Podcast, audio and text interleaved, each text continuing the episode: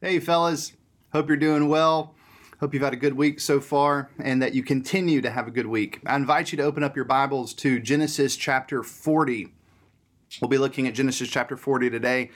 As we've seen in our study of this last section of Genesis, we've been amazed by the incredible things that God seems to be doing, many different things all at once in the life of Joseph, providentially speaking.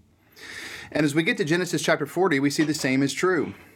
Providentially, God is taking the hardships and the disappointments and the difficulties in Joseph's life and is doing something marvelous both in him and through him.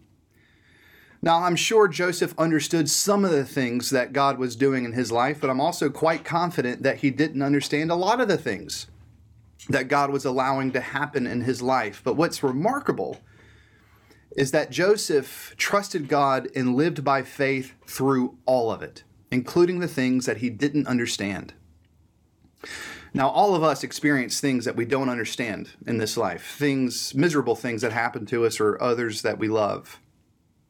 Therefore, I think this chapter is very important for us because it teaches us very practically how we, like Joseph, are able to trust God and live by faith, especially when difficult times come. So that's what we'll be looking at in Genesis chapter 40. Go ahead and turn there, starting in verse 1. Hear the word of God. Sometime after this, the cupbearer of the king of Egypt and his baker committed an offense against their lord, the king of Egypt. The Pharaoh was angry with his two officers, the cupbearer and the chief baker, and he put them in custody in the house of the captain of the Lord in the prison where Joseph was confined. The captain of the guard appointed Joseph to be with him, and he attended them. They continued for some time in custody. And one night they both dreamed, the cupbearer and the baker of the king of Egypt, who were confined in the prison, each his own dream, and each dream with its own interpretation. When Joseph came to them in the morning, he saw that they were troubled. So he asked Pharaoh's officers who were with him in custody in his master's house, Why are your faces cast down today? They said to him, We've had dreams, and there's no one to interpret them. And Joseph said to them, Do not interpretations belong to God? Please tell them to me. So the chief cupbearer told his dream to Joseph and said to him, In my dream there was a vine before me, and on that vine there were three branches. As soon as it budded, its blossoms shot forth, and the clusters ripened into grapes. Pharaoh's cup was in my hand, and I took those grapes and I pressed them into Pharaoh's cup, and I placed the cup into Pharaoh's hand. Then Joseph said to him, This is the interpretation. The three branches are three days, and in three days Pharaoh will lift up your head and restore you to your office, and you shall place Pharaoh's cup in his hand as formerly, when you were his cupbearer. Only remember me when it is well with you. And please do me this kindness to mention me to Pharaoh, and so get me out of this house. For I was indeed stolen out of the land of the Hebrews, and, and here also I've done nothing that they should have put me in the pit. Now, when the chief baker saw that the interpretation was favorable, he said to Joseph, I also had a dream. There were three cake baskets on my head. In the uppermost basket, there were all sorts of baked food for Pharaoh, but the birds were eating out of it the basket on my head. And Joseph answered and said, This is the interpretation. The three baskets again are three days. But in three days, Pharaoh will lift up your head from you and hang you on a tree, and the birds will eat the flesh from you. Now, on the third day, which was Pharaoh's birthday, he made a feast for all of his servants and lifted up the head of the chief cupbearer and the head of the chief baker among his servants. He restored the chief cupbearer to his position, and he placed the cup into Pharaoh's hand. But he hanged the chief baker, as Joseph had interpreted to them. Yet the chief cupbearer did not remember Joseph, but forgot him. This is the word of the Lord. Brothers, let's pray together. Heavenly Father, we're so grateful that you've given us this time to to study your word, whether we're doing it um, this evening or Thursday morning. Lord, we pray that you would bless our time together, that you would bless this study, um, that you would speak through me, your broken vessel, that you would guard my tongue from things that uh, are not helpful, and that you would use me to bless all of us. But ultimately, Father, we pray that your Spirit would show and do a marvelous work in our hearts using your word to not just inform us, but transform us so that we might be like the greater Joseph, our Lord Jesus Christ. We love you, Father. And it's in the blessed name of the risen King Jesus we pray. Amen. Okay. I was reading Kent Hughes's uh, commentary in my study, and in his commentary, he makes the point that um, throughout human history, one of the essentially uh, the past several centuries in human history, one of the most prized possessions has been a refined, sharp, powerful sword. And uh, he gives examples. Way back when in the East, there was the Damascus blade. Some of you historians may know more about that blade than I do. But that was one of the prized possessions in the East. Um, in the Renaissance period, there was the rapier blade, which through a special, secretive, refined process, it was the crown jewel of all blades of the age. People uh, desired that above all else. And on and on and on we go. And it's not just in history, it's, you know, strong, powerful blades have also been immortalized in mythology. You have King Arthur's uh, Excalibur, um, what was it? Frodo Baggins' Sting Blade. You even have lightsabers for Jedi Knights if you're into such things. Um, but they're always uh, symbols of, of power. And it's not just the case in history or in mythology, but also in Scripture. The blade, the sword, is a powerful biblical metaphor. First off, it's a powerful biblical metaphor for the Word of God itself. We're told um, in Hebrews and Ephesians and elsewhere that the Bible is sharper than a two edged sword, any two edged sword of man. The, the Word of God is powerful, it's a powerful blade. We also see, too, not explicitly, but implicitly, that the human life is a powerful blade. The human life that is so honed in and so shaped and crafted by God through the refining fires of life that is transformed into an instrument, a powerful instrument of redemption and salvation, a blade of salvation to be wielded by God Himself. And we see that in the life of Joseph. Of all the miserable things that were happening to Joseph, all, all, the, all those terrible things, by God's grace, those things seasoned his life with sweetness. He was being refined. The, the rough edges were being chipped off. That arrogance and that pride we saw in Genesis 37, that was deflating. He was building in faith, hope, and love to the degree that very soon, not only would he forgive his brothers who betrayed him, but that he would also willingly and compassionately save them when they didn't deserve it. It was through those hardships and trials and tribulations that we also see in Genesis chapter 40 that, that God was shaping and honing Joseph to be like the greater Joseph to come. He was crafting him into a blade of redemption that God would use powerfully in the life of his people. Now, this is the point. Um, when we read Genesis chapter 40 and really the entire meta narrative of Joseph, we're given this not merely to comfort us in our own disappointments. And, and surely it does. It does comfort us to read Joseph's story. We can identify with him, but we're not merely meant to be comforted, but two things. One, we're to be reminded that God is shaping us too. He's using the refining fires of life to do something remarkable in our life. Not only to make us more like Jesus, but also to make us into a sharp sword of deliverance and redemption that can be used by God in the life of others and this world. And secondly, too, to show us how we also might be able to trust God and live by faith, especially during those difficult times. Okay, so we have three points today. The second point is going to be the longest one, but three points. Uh, first off, when suffering comes, we must learn to trace God's providence. We see this in verses uh, 1 through 4. In verse 1, we see that Joe had been in prison for some time.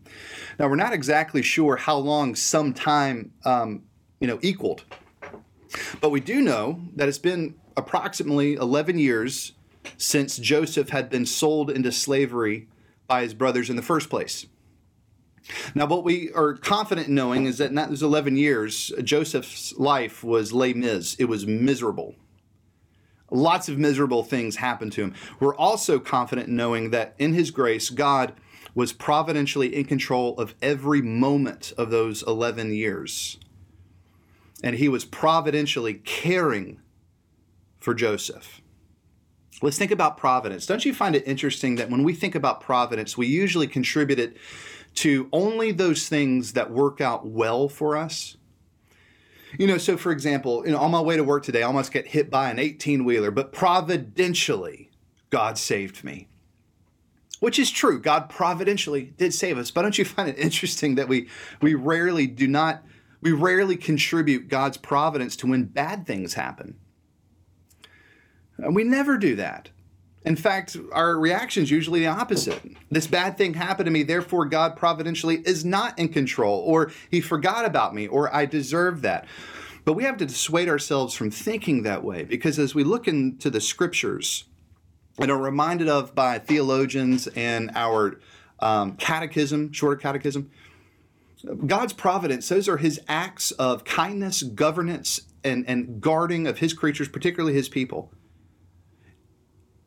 everything, not just good things, but everything God is governing for our good and His glory. Not just the good things, but also the bad things.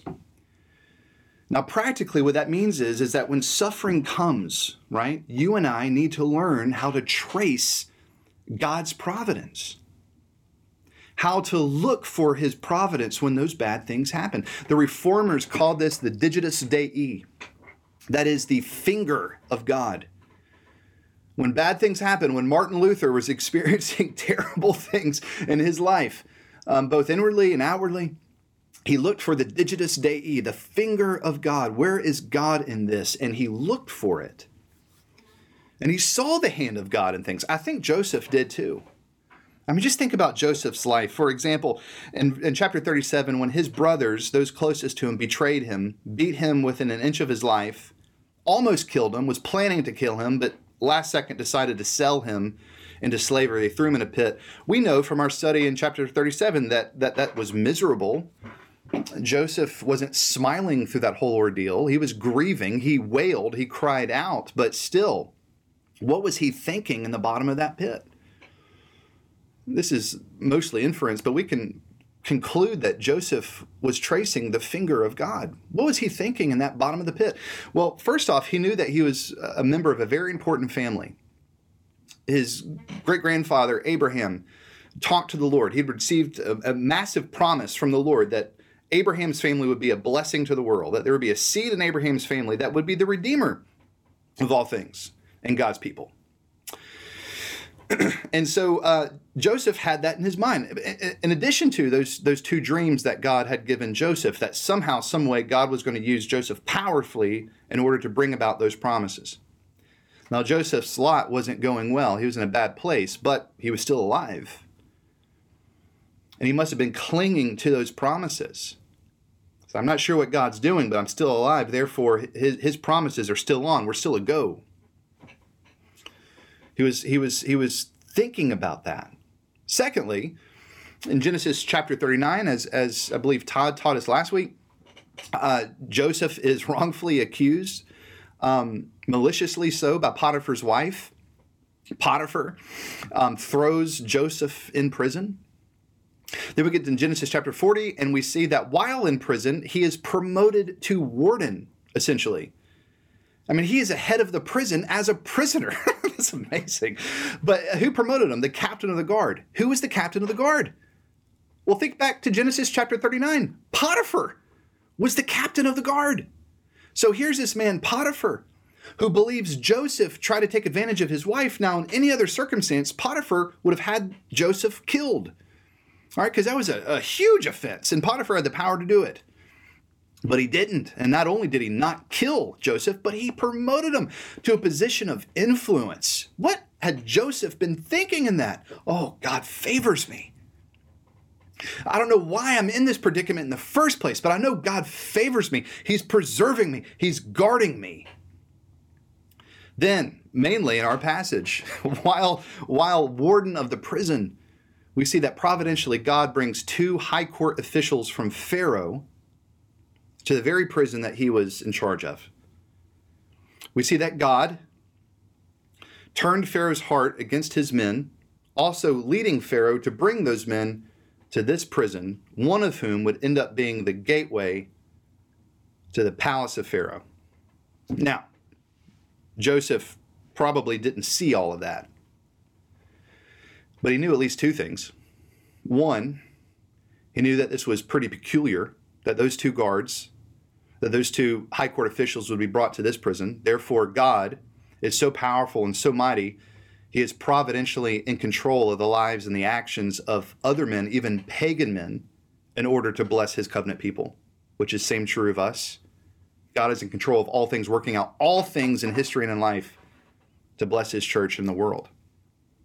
Joseph also knew too when he when he saw those two men that somehow, some way, when those prison doors closed in Genesis 39, that would eventually lead to the opening of the palace doors in Genesis chapter 41. What was Joseph thinking? God is with me. And even in the fog of, of not really understanding what is going on, God is working for me. Joseph traced the Digitus Dei. What's the point, brothers? There's going to be miserable things that happen to us, things that we can't explain, things that um, that we won't understand on this side of, of heaven.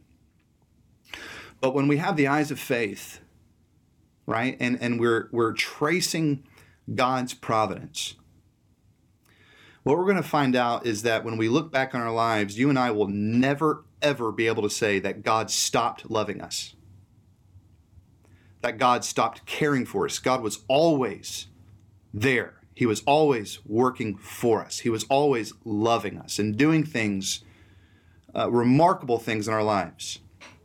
We'll never be able to say that God stopped loving us when we trace God's providence. I think Joseph understood that. I love what John Calvin in his commentary says. He says, Before God opened the prison door for his servant's deliverance, God entered into that very prison to sustain Joseph with his own strength. Through his providence, God was giving him tokens of his love tokens of or, or, acts of providence of bringing those officials to the uh, the prison of promoting Joseph in that prison. Calvin says that through those actions God was giving him tokens of his love as if he were drawing close and saying Joseph if the world has forgotten you if your brothers are delighted that you're gone I have not forgotten you and I have a plan for you. So every time that one of those things happened, Joseph Joseph was was seeing them as a token of God's love, as, as a little reminder that God was with him, that God loved him, that God was working for us. God, or brothers, do, do you do you read God's providence that way? When you're in your right mind, do, do you read God's providence that way? That even in the mysterious, unexplainable, sufferable moments in our life, somehow, some way, God is drawing near to you and do you hear his heavenly whisper that says, I have a plan for your life? I know you don't understand. I, I know that life is foggy right now, but I'm working for you. Trust me. And, brothers, that's exactly what he's doing. In Jesus Christ, we are divinely and perfectly and forever loved by God. As he loved Christ, he loves us because we're united to Jesus. He loves us perfectly. He, he is guarding us, He's preserving us. He's the master of our life. Our days are numbered. Our day, our lives are in His hands.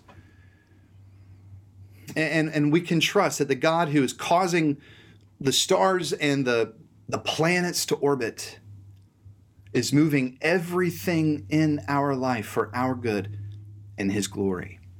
When suffering comes, first we must learn to trace the providence of God, the digitus Dei. Secondly, we must apply our faith.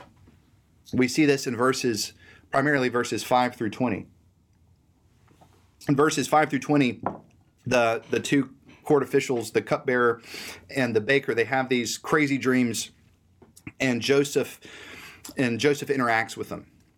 And in those interactions, we see that when suffering comes, we must apply our faith, or rather, we must have active faith. Now, it's true that you and I are to trace God's providence. We are to live in the hope that God is sovereign over all things, that He's in control of all things, absolutely. But, brothers, the Bible never says that we are to live passively. You know, sometimes, especially as Calvinists, we tend to live passively. We, you know, God's sovereign over all things, therefore I don't have to do much. God's in control. We, you know, certainly when when hard times come, we can lean that way. But just think about Joseph. Joseph had every reason to curl up into the fetal position and to give in to his misery and feel sorry for himself and just, you know, console himself with his own self-pity. He had he had every physical and outward and mental and emotional reason to do that, but he didn't, which I find extraordinary. He, he knew that he was loved by God. He knew that God cared for him. He knew that God was with him. And what? He lived actively in light of that. He had an active faith. And we see this in a couple of different ways. First off, he walked by the Spirit. I see this in verse 5 and 8. With Joe's interactions uh, with these two prisoners, it is clear that the Holy Spirit had been working in his heart, in Joseph's heart.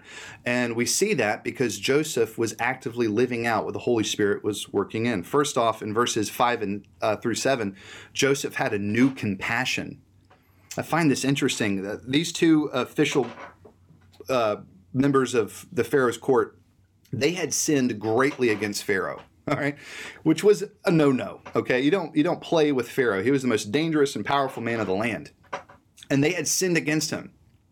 It was actually a measure of grace. They weren't killed on the spot. Again, God was providentially in control. Um, he spared those men's lives uh, for the moment of bringing them to this prison so Joseph could have an interaction with them. But nevertheless, they sinned against Pharaoh and their lives were in trouble. Furthermore, they had these very weird and ominous, scary dreams. In the Egyptian culture, uh, Middle Eastern culture, dreams were of huge importance. Um, they were connected with the divine, and so they they they saw these dreams not as just you know just strange dreams. They knew there was something important about them, and they didn't know how to interpret them. And so they were fearful and they were dreading the possibility of what the future might hold. But notice Joseph. Joseph compassionately, compassionately enters their lives. He noticed that their faces were downcast and he acted upon that. He entered into their story. Now, why is that significant? It's significant because remember when we first met Joseph in Genesis 37? He was the furthest thing from compassion compassionate.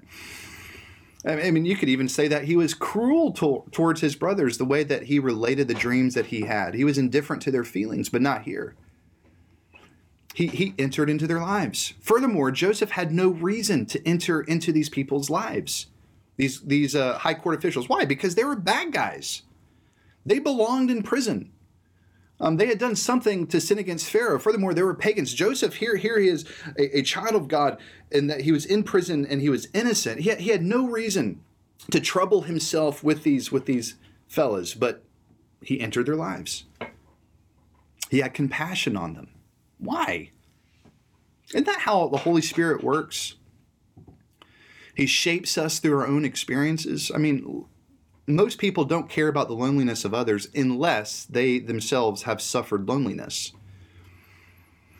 We aren't compassionate with people who suffer from depression or anxiety unless we ourselves or someone that we love suffers from those same things too. God was using, the Holy Spirit was using these experiences in, in Joseph's life to soften his heart to make him a compassionate person. The Holy Spirit was working compassion in him. At the same time, he was sharpening Joseph to be a mighty tool of redemption to be used by God in the life of others. The Holy Spirit was working compassion in, and Joseph was living that out. He didn't feel sorry for himself. He cared about these people. He entered into their suffering as someone who has suffered. Secondly, we see that Joseph was God reflexed. We see this in verse 8b. Not only was he compassionate now, he was also God reflexed as these two uh, prisoners shared their plight with Joseph, right? Um, he, uh, uh, they, they, they, they then said, Joseph, please interpret these dreams. And what was the first thing that Joseph did? He referenced God. Joseph, please interpret these dreams. And Joseph said, Do not interpretations belong to God? It was this knee jerk response from Joseph. It was a reflex. It was a knee jerk reaction. And as you and I know, knee jerk reactions usually reveal what's going on underneath the surface, right? Because we don't have time to posture, we don't have time to polish our words. A knee jerk reaction, they reveal what's in the heart. And what does his knee jerk reaction reveal? It reveals that he was extremely God focused. And we know that being God focused doesn't happen by accident. It's the result of having your mind habitually trained on God. He habitually trained his mind on the Word of God, what he knew to be true of the Lord. He, he, he, his abode, his home was in God's Word which is so extraordinary because oftentimes when we suffer and go through miserable things, we go to the things of this world to, to self medicate, to, to get our mind off of it, but not Joseph. Joseph was so fixated on God's word that he was reflexed by God's word, which is extraordinary. So he, he, he was he had, he was he had a compassionate heart. It was God reflex. Thirdly, he had defiant belief. He had a strong belief. We see this in eight C. After he says, "Don't all interpretations belong to God?" He then says, "Please tell me your dreams." What Joseph was doing there, he was making a strong declaration of belief in his own dreams. Right? Because remember, Joseph, he, he believed he had the gift of interpretation. He interpreted his own dreams 11 years ago. 11 years have passed and miserable things have happened that would tell the normal Joe that those dreams of yours probably weren't real, or at least your interpretations were off.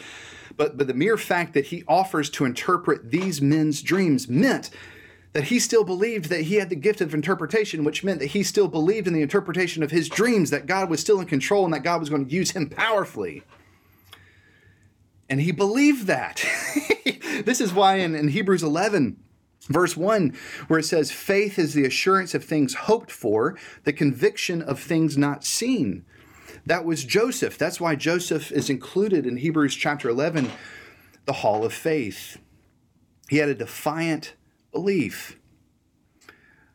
Many things happened and, and, and changed Joseph since he was 17 years old. He, was, he, had, he had a compassionate heart. God um, was working things in his life, and we know that because, well, Joseph was now living them out. He was walking by the Spirit, he had an active faith. Brothers, do you understand that all of the resources and all of those things that Joseph experienced, you and I have, and more so? You and I are indwelt by the Holy Spirit. We have the same resources of the Holy, the Holy Spirit is indwelling us, transforming us more and more into the image of Jesus. And we're called to live those things out, even in our suffering. In fact, it's those who have suffered that God uses most in the lives of others and in this world. He is sharpening us to be massive tools of redemption and restoration we have an active faith. Walk by the Spirit. Secondly, we see that he had an active faith because he applied reason. We see this in verses 9 through 15. After, after Joseph told the cupbearer the meaning of his dreams, notice Joseph said in, in 14 through 15, After you are released, please remember me to Pharaoh, so I will be released. So he says, Cupbearer, after you get out of here, please remember me and get me out of here. Now, a lot of commentators, not a lot, but a, good bit, um, use this to criticize Joseph. They, they, they, they essentially position or, or posit that if, if he had true faith, he simply would have waited on the Lord, that uh, he wouldn't have, have tried to convince this cupbearer to release him from prison. It shows that he was aligning himself with the things of this world. He was not exhibiting faith. He should have waited on the Lord. I just think that's dumb. right? And other commentators do too. It's not just me, but it is kind of dumb. It reminds me of this uh, this Mississippi parable uh, that my dad used to tell me. Um, imagine that the delta is flooding and the water's rising and everybody's on their roofs to be saved. And here's this one guy, we'll just call him Barton. He's on his roof, water's rising, and this little John boat, a neighbor comes by and says, Barton, hop in the boat. I'll lead you to dry land. And Barton says, No, no, no, no, don't worry about me. God's got me. God told me he was going to save me. You go ahead and go. So the John boat goes off. Water keeps rising. It's, it's over the roof now. I mean, you're just kind of sitting in water at this point. and a rescue boat comes by. You know, a lifeguard. He's, he, you know, uh, he, has got the uh, life preservers and all those things. He throws you a rope and you say, Oh, don't worry about it. You, you go save someone else. God's got me. God told me he would save me. And the guy goes, okay. And he, he goes on. Finally, the water's up by your neck. And a, and a helicopter comes by and drops a rope to you. And, and you say, don't worry about me. You wave him off. Um, go save someone else. God told me he was going to save me. And so the helicopter goes. And eventually, Barton dies. He goes to heaven. He goes past the gates of St. Peter, goes into the Lord's office, and says, God, I thought you were going to save me. He goes, Well, Barton, I sent you a John boat, a rescue boat, and a helicopter. what else did you want? The point is, brothers, we're to have an active faith. We're to live in light of what we know to be true of God. And that's exactly what Joseph did here. He was living by faith. He had such faith, such hope in the providence of God that he knew God brought these two men to the prison. And Joseph lived in light of that. That's why he made his plea to cupbearer. He, it wasn't out of a lack of faith, it was out of confidence that God brought those men to him. And it turns out Joseph was right too, because that cupbearer would end up being the, the key to his release. He just got the timing off. But he wasn't boasting his own plans. He wasn't aligning himself with the wicked ways of this world. He was living in light of what he knew to be true of God. He applied reason right? So he walked by the Spirit, he applied reason, and lastly, he proclaimed truth. We see this in verses 16 through 20. Listen. When Joseph applies, or rather interprets these two dreams, he was in a pickle. I mean, he really was. Just think about it. These guys had bad dreams. He had the gift of interpretation. The cupbearer comes and he says, Joseph, interpret my dreams. And Joseph says, Hey, man, it's going to be great. Uh, your, your head's going to be lifted. You're going to be released from here. You're going to be restored to your old position. And in three days' time, everything's great. Then the cupbearer hears this. and cupbearer comes and goes, Oh, everything goes well with him. Go ahead and tell me the interpretation of my dream. And Joseph says, You know, well, your head's going to be lifted too. Um, not in the way that you probably would prefer, but in fact, it's going to be lifted clean off your shoulders. Can you imagine just the intimidation that Joseph had in relating the interpretation of the baker's dream. I mean, this baker, at least, was a very powerful and dangerous man in the court of Pharaoh. At most, he was a very hardened and dangerous criminal that was three feet away from him. Can you imagine what was going through Joseph's mind? I try to put myself in that position, and you know, I probably would have at least been tempted to do two things. One, okay, this guy is going to die in three days. I don't want to make his life more miserable, so I'm just going to hold my tongue. Or, I don't want my life to become miserable. So, out of self preservation, I'm not going to tell him a word. I mean, I'm in prison. I don't want this hardened criminal after me. Joseph didn't do that. Why? I mean, he shared truth. Why did he share truth? Not to be vindictive, not to be cruel, but first off, to give God glory. He said these interpretations are of God. God gave me this interpretation. And I don't think he gave me this interpretation just to sit on it. He gave it for me to share to you, ultimately for God's glory. But but secondly, too, listen, by sharing these dreams, these interpretations, Joseph rather, God through Joseph gave that baker an opportunity to repent.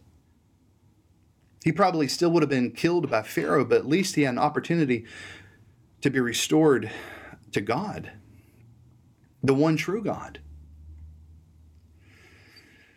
So he spoke truth to him. He proclaimed truth powerfully, even when he was in a bad spot himself. What does this tell us? Well, we don't deal in dreams anymore. God has given us something infinitely better. He's given us his word. And just like Joseph and just like Paul after him, we've been given that word. And therefore, we, are indebted to other people to share the truth of the Lord. Why? Because as Paul says in Romans chapter 1, it is the power of God for salvation to everyone who believes. So even when we don't know what, what's happening to us, why things are going on in the way that they are in our lives, even if we're suffering, we do know one thing we have God's word, which is powerful. It's the revelation of God.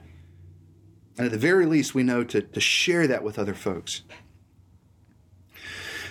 Joseph was, was applying his faith.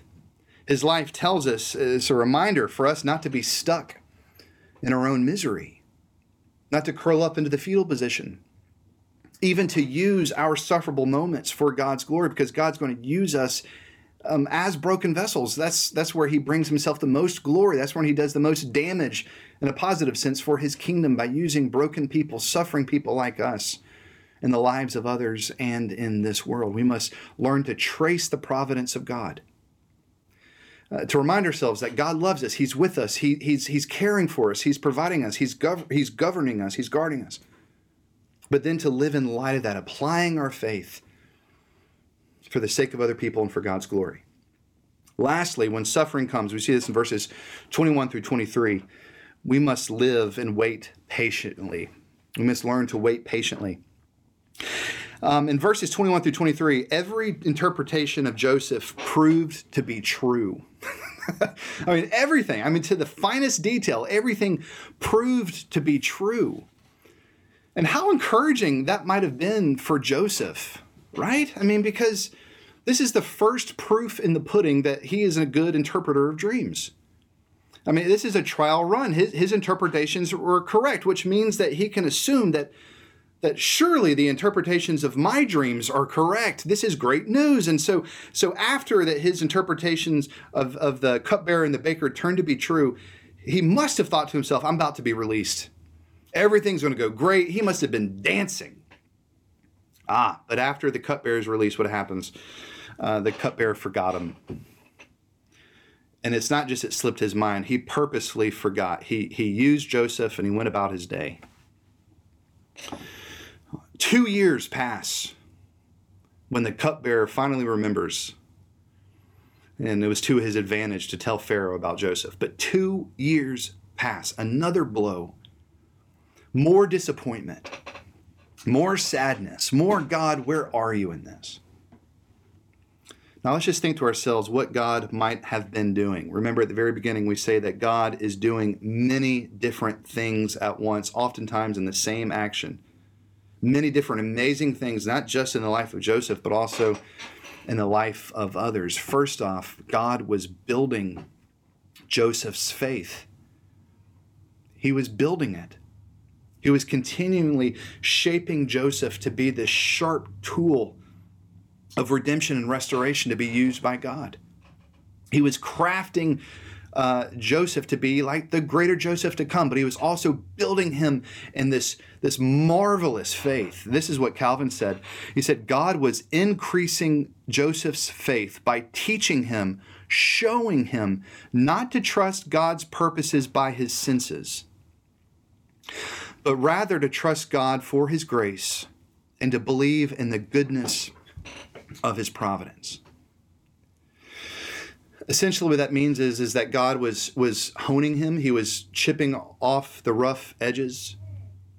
And through his suffering, God was producing a hope in, in Joseph's life, a hope that would never put him to shame, a hope that was defiant, a hope um, that would that would never fail him. It was a hope that would not disappoint, as Paul tells us in Romans. God was building him into a faith giant. God was with him, cultivating his faith. So, first off, God was building his faith. Secondly, God was showcasing his own glory. I mean, just think about this. Had God delivered Joseph through that cupbearer initially, Joseph would have been tempted of thinking that cupbearer was his rescuer. All right, so so much like we see in the Gospels in John chapter 11, when um, Mary and Martha run to Jesus to tell him about their brother Lazarus, that he was sick and that he was dying. Right? Um, had Jesus not delayed, and he had gotten there while, jo- or while Lazarus was still alive, and of course, healed him, Mary Martha would have been tempted in believing that Jesus, you know, he had a really great in with God. But by delaying, um, and Jesus then raising Lazarus from the dead, Mary and Martha didn't think that Jesus had an in of God. They saw him to be the Son of God. His glory shined through that. listen, when, when we are saved from something, when someone delivers us from a tight spot, of course they're going to be the object of our affection. That's a good thing. But when we know from a beyond a shadow of a doubt that it was God who delivered us, that it was God who intervened, we are struck with holy awe. When we know that, oh, I can clearly see God in that. God is the one who is with me. God was the one who delivered me. I didn't see how he was going to do it, but now I understand God was my rescuer. We are filled with holy awe when that happens. And this is what John Calvin says. He says, that end, that holy awe, that end is worth years of suffering. And Joseph was about to understand that. But God was building him in faith. God was showcasing his glory. Thirdly and lastly and finally, God was saving his people. Through this, God was not only working on behalf of Joseph, but on behalf of all of his people. Isn't it amazing that through this one act of injustice, not only was God doing something marvelous in the life of Joseph, but God was also doing something marvelous in the life of others? You know, I've said this often. Oftentimes, we will never know why why we suffer in this life, but we can rest assured that God is doing a million different things through it. And not just for us, but but for others. And surely that's what God was was doing here. Uh, Joseph was forgotten by the cupbearer, but God had a purpose in that. You see, the Pharaoh needed to be indebted to Joseph's wisdom right? Not only because not only did joseph need to be freed but he needed to be exalted to a place of power right? So so pharaoh needed to be in a spot where he needed to rely on joseph's wisdom for himself. So joseph wanted freedom but god's purpose was greater than that. He was about to make joseph into a savior of his people. God's plan meant frustration and confusion and suffering for Joseph, but but jo- but God's plan was perfect. God's plan was perfect. Joseph was learning just like the rest of us brothers. But still, Joseph knew that he needed to wait patiently because God was honing him. God was shaping him. God was working him to be a fine instrument, a fine sword, an instrument of God's deliverance and salvation. And, brothers, I know it doesn't always seem like it, but God is doing the same thing in your life, and He's doing the same thing in my life. God is so in control, so powerful, so in love with us that He's using even difficult things to bless us. Not only to bless us, but also to use us to bless other people. He, he is shaping us to little images of Jesus he is honing us and He is crafting us to be mighty instruments of redemption in the lives of others. He's going to use us, even our sufferings, to bless other people. All we need to do is learn to trace God's providence. When we don't see Him, when, when He seems distant, trace the, the Digitus Dei, and you will understand, you will know beyond a shadow of a doubt that God loves you. God is working with you, and He is for you. Don't just wait by passively. Get going. Live out the faith that the Holy Spirit has, has worked in. And lastly, wait patiently. Because again, God is doing multiple things. He's building us in faith, He's causing us to have a hope that will not disappoint. And He's using us in ways that we couldn't even possibly understand in this life, but we can trust that He is using us for His glory. Brothers, I hope that this is um, hopeful to you. I hope it's an encouragement to you as we live as yet in another week as broken people in a broken world. But those who have hope that one day soon uh, we will be made perfect in the very image of Christ, living peaceably in the presence and the glorious presence of our Lord now and forever. But until then, let us live with hope that God loves us, that He is with us, and He is using us for His glory and for His purposes. Let us pray. Heavenly Father, we're so grateful for this week. We pray that uh, you would cause us to fixate our eyes upon you, that we would be God focused, and that we wouldn't curl up um, in defeat when bad things happen, but that we would have hope that you are with us, that you are in love with us, and that you're using us for your purposes. So help us to live by faith. Um, empower us by your Spirit to be your swords of redemption in a world um, that needs redemption. We love you, Father, and it's in the blessed name of the risen Christ we pray. Amen. See you, brothers.